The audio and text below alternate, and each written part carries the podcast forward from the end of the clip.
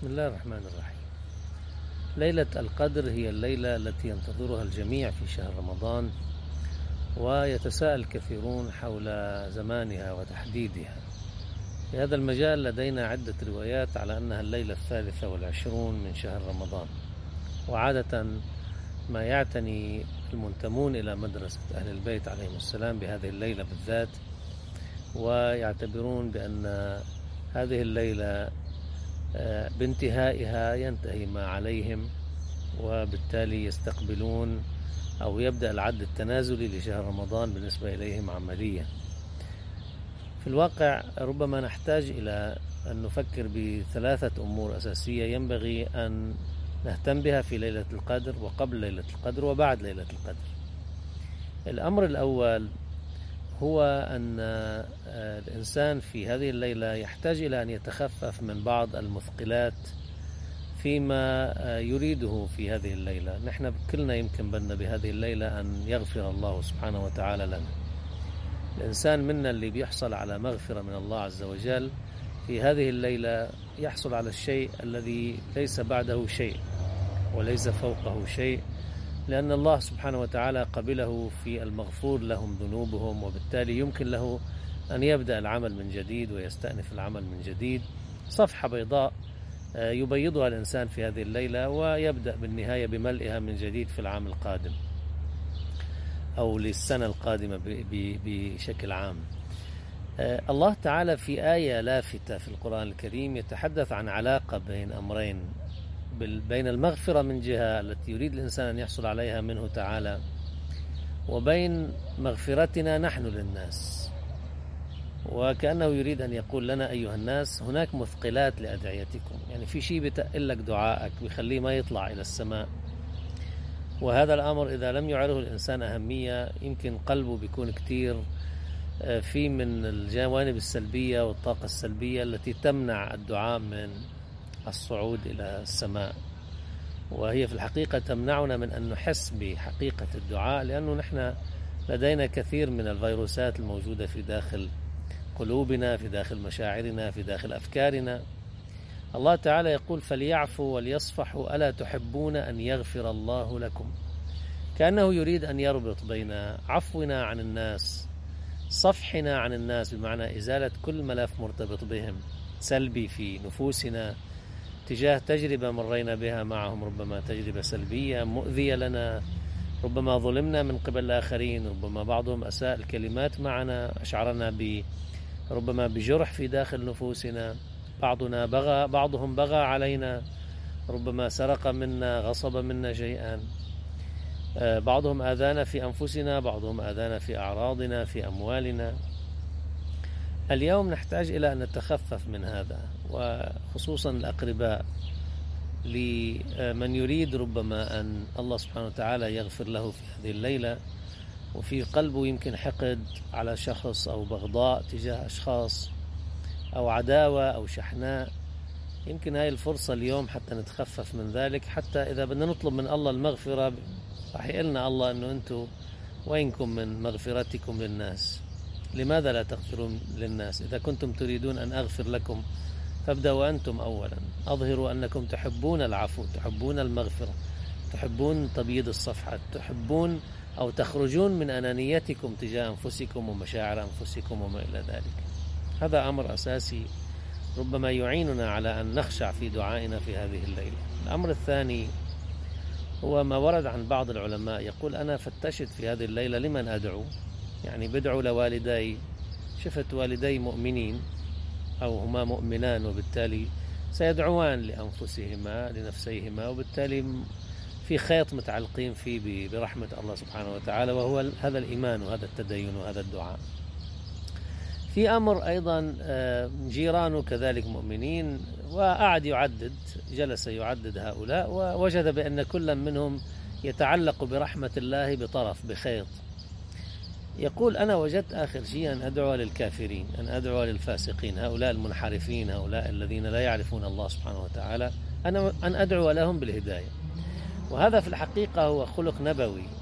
يعني من جانب النبي صلى الله عليه وآله روحيته الطيبة روحية حب الآخر حب الخير للآخر لا تقتصر فقط على من أسلم به وآمن به وإنما هو يؤذيه أيضا أن يجد الآخرين لا يرون النور الذي حمله إليهم من الله سبحانه وتعالى. لذلك لما رجمه الناس بالحجارة في الطائف آه، وجلس إلى تلك الشجرة قال اللهم اهد قومي فإنهم لا يعلمون.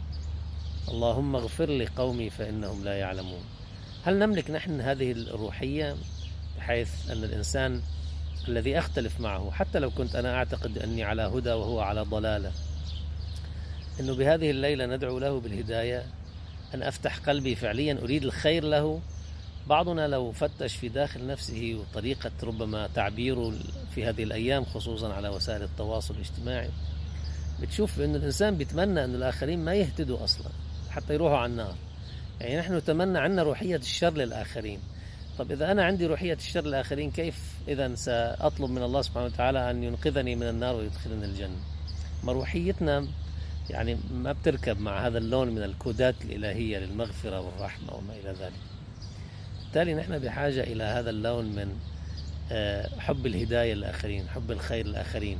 ودائما إذا بندقق كثير بالروايات وبالجانب الأخلاقي بالقيم الأخلاقية بنشوف دائما القيمة الأخلاقية تدور مدار أن يكون الآخر موجود ببالك أو ما موجود. إذا موجود فأنت أخلاقي.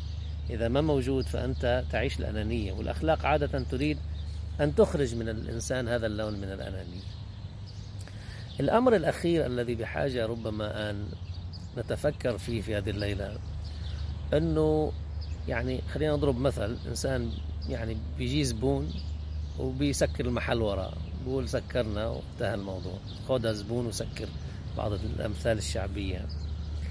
إحنا أحيانا بيجي إنه ليلة القدر بتجي 23 بنخلص ليلة القدر بيطلع الفجر من هذه الليلة خلص سكرنا شهر رمضان. وكأنه ما لنا علاقة بعد بالليالي المقبلة. بمعزل عن أنه في عنا روايات أن بعض الليالي المقبلة يحتمل أن تكون ليالي القدر. لكن في الحقيقة حتى الإنسان يضل هيك بالجو. بعد عنا كم يوم بشهر رمضان والله سبحانه وتعالى في العشر الأواخر إلى آخر لحظة حتى ليوم العيد. يبقى يغفر لمن أساء إليه يبقى يغفر للعائدين إليه للتائبين للمستغفرين. وبالتالي يمكن الواحد حتى ليالي القدر موجودة أحييناها. طيب خلص الزمان خلص زمن ليلة القدر طلع الفجر. شو بيعرفنا نحن الله سبحانه وتعالى بعد غفرنا بهاي الليلة أو ما غفرنا؟ حتى نظهر لله صدق النية أننا فعلا يهمنا هذا المصير بين يدي الله عز وجل. بهمنا أنه نحن الله سبحانه وتعالى فعلا ينقلنا من ضفة إلى ضفة. أن نفتح كتاب أعمالنا من جديد صفحة أعمالنا نبيضها. أنه على الأقل ناخذ معنا ليلة القدر أجواء ليلة القدر ناخذها معنا إلى الأيام الليالي الباقية.